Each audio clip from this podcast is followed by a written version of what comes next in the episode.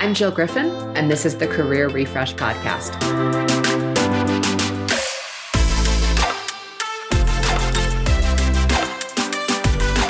I'm a former media and marketing executive turned career strategist and strengths coach.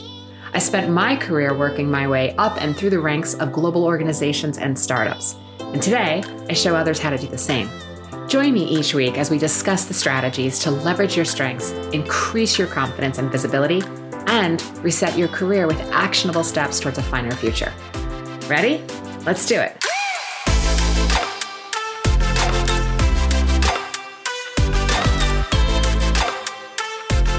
Hey there. Welcome back to the Career Refresh Podcast. I'm your host, Jill Griffin. This week it's about gratitude, folks. I'm going to keep it short and sweet, but still fill you up with actionable tips. And as many Americans will be celebrating Thanksgiving, talk of gratitude is going to be all around us. And this time of year can kick off lots of thoughts of cozy holiday festivities and feelings. But it's also important to remember that many of us are still working through a high level of uncertainty due to the COVID pandemic. Before you shrug and say, I'm just not feeling it this year, I want to talk about why it's hard to feel grateful sometimes and also talk about some benefits of gratitude and offer you some tips to how to cultivate gratitude in your life beyond just having a gratitude list or a gratitude journal. So, why does feeling gratitude and with this national holiday of Thanksgiving coming up feel so hard and challenging to formulate and cultivate appreciation and gratitude in our lives? Well, it tends to come from three main reasons. One, we are hardwired for a negative bias Evolutionary biology, my friends, it is here to protect us, and we can find ourselves giving greater weight to what could go wrong versus what could go right. It kind of lends itself to some of that all or nothing thinking. I did a podcast on that a few months ago, and I'm going to put that link in the show notes. Don't use this against yourself. The second reason is it's a classic compare and despair. We are comparing our colleagues' outsides to our insides. And then we're on social media and we're seeing that everyone is doing great. They're celebrating things. We scroll through LinkedIn. We see that people are getting promotions and new jobs. And all of this skews our reality. There's a recent study of college undergrads that found that those who limit their social media to 30 minutes each day felt significantly better after a three week period of this study. I know many clients, including myself, have removed various social media apps from our phones. Therefore, when we go to actually check social media, it's on our desktop and it's a more conscious decision versus just aimlessly scrolling through social media and getting constant hit with that compare and despair. The third reason is the pressure. We feel pressure to be successful, whether you want to call it presenteeism or performative workaholism. There's a constant grind and a constant eye towards the future, and it really makes it harder to feel content with the present. Positive psychology research tells us that gratitude is strongly and consistently associated with greater happiness. When people feel more gratitude, they feel more positive emotions. They tend to relish good experiences and thoughts and feelings. This in turn improves their health, enables them to deal with adversity and challenges, and ultimately helps them build stronger relationships. Gratitude is a way for people to appreciate what they have instead of always reaching for that something more. That constant need. That's that dopamine we've talked about, folks. That's the anticipation that I need, I need, I need. But because we don't complete the reward cycle, the celebration and the gratitude cycle, we're always wanting and needing more. This leads us to overconsumption of food, alcohol, social media, and behaviors that are not necessarily helpful to getting us to the goals and the things that we want. When we appreciate what we have, we're able to accept and feel that. And it does help us from that constant want for more. What you focus on increases, and gratitude helps people refocus on what they have instead of what they lack. Okay, so it may feel contrived at first, but a state of gratitude and appreciation grows stronger with use and practice. So maybe gratitude isn't your default setting. Fostering this sense of appreciation is linked to these benefits of lower stress, increased mental resilience, and increasing your self esteem. So, here are some simple tools that you can do and use to cultivate gratitude on a regular basis. First, and one of my favorites, write thank you notes. I buy thank you cards in advance, so I always have them on hand and I go old school. There's something I think that's just super pleasant and like even delicious about getting a card in the mail with a handwritten note from a friend or a client thanking me. And I love to give that happiness to somebody else. You make yourself happier when you nurture relationships with other people.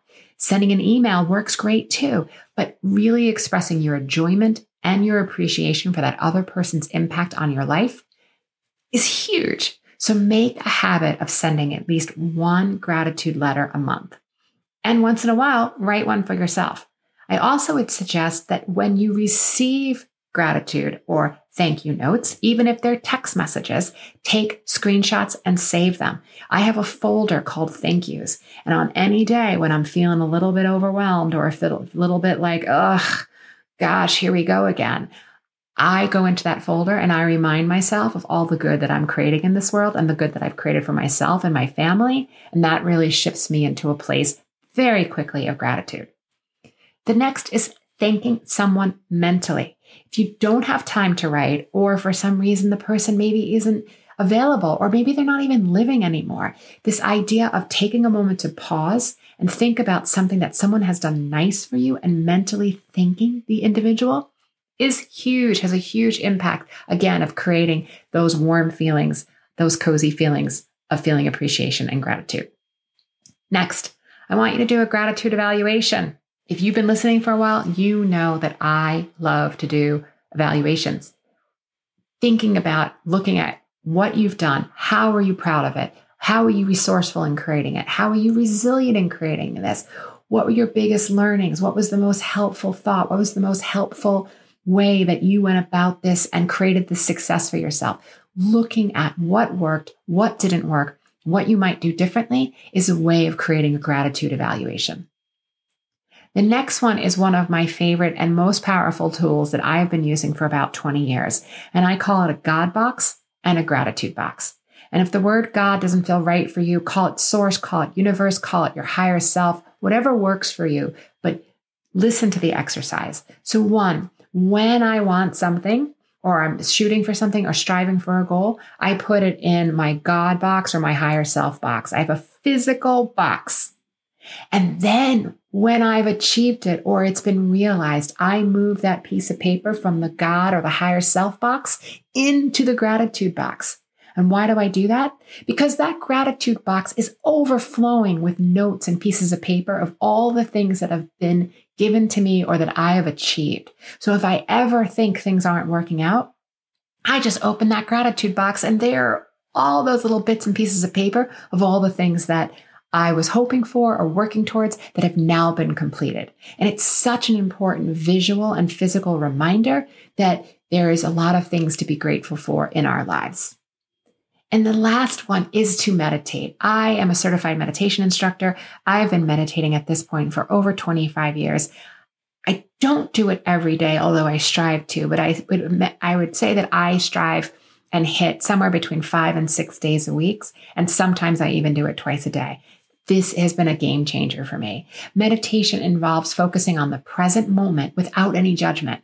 And though some people might want to focus on a word or listen to some music, you can use a word like peace or love and just say it repeatedly. Some people count. There's lots of different ways to meditate. I do have a free meditation that I can also put in the show notes for you if that's helpful. And really, it's just focusing on what you're grateful for. And it could be anything from the sun to your bed to the people in your lives. It's again, it's what you focus on increases and it's finding that place of gratitude in your life. So I would love to hear from you what you do to cultivate appreciation and gratitude in your life. Let me know. I'll put how to contact me in the show notes. Okay, friends, who are you getting your support from? I would love to support you. I am launching a career strengths group program that will help you leverage your strengths, increase your confidence and visibility, and help create what's next for you. I'll put that link also in the show notes so you can get on the information list as that program launches. Have a great week. If you're celebrating Thanksgiving, have a beautiful holiday, and I'll see you next time. Thanks for listening to the Career Refresh podcast. If you're enjoying this podcast and you want more career and mindset tips, get on my email list by going to jillgriffincoaching.com. I'll also put that link in the show notes. But before you go, please rate and review this podcast as it helps me get the word out to people everywhere so they can also thrive in the workplace. I'll see you next time.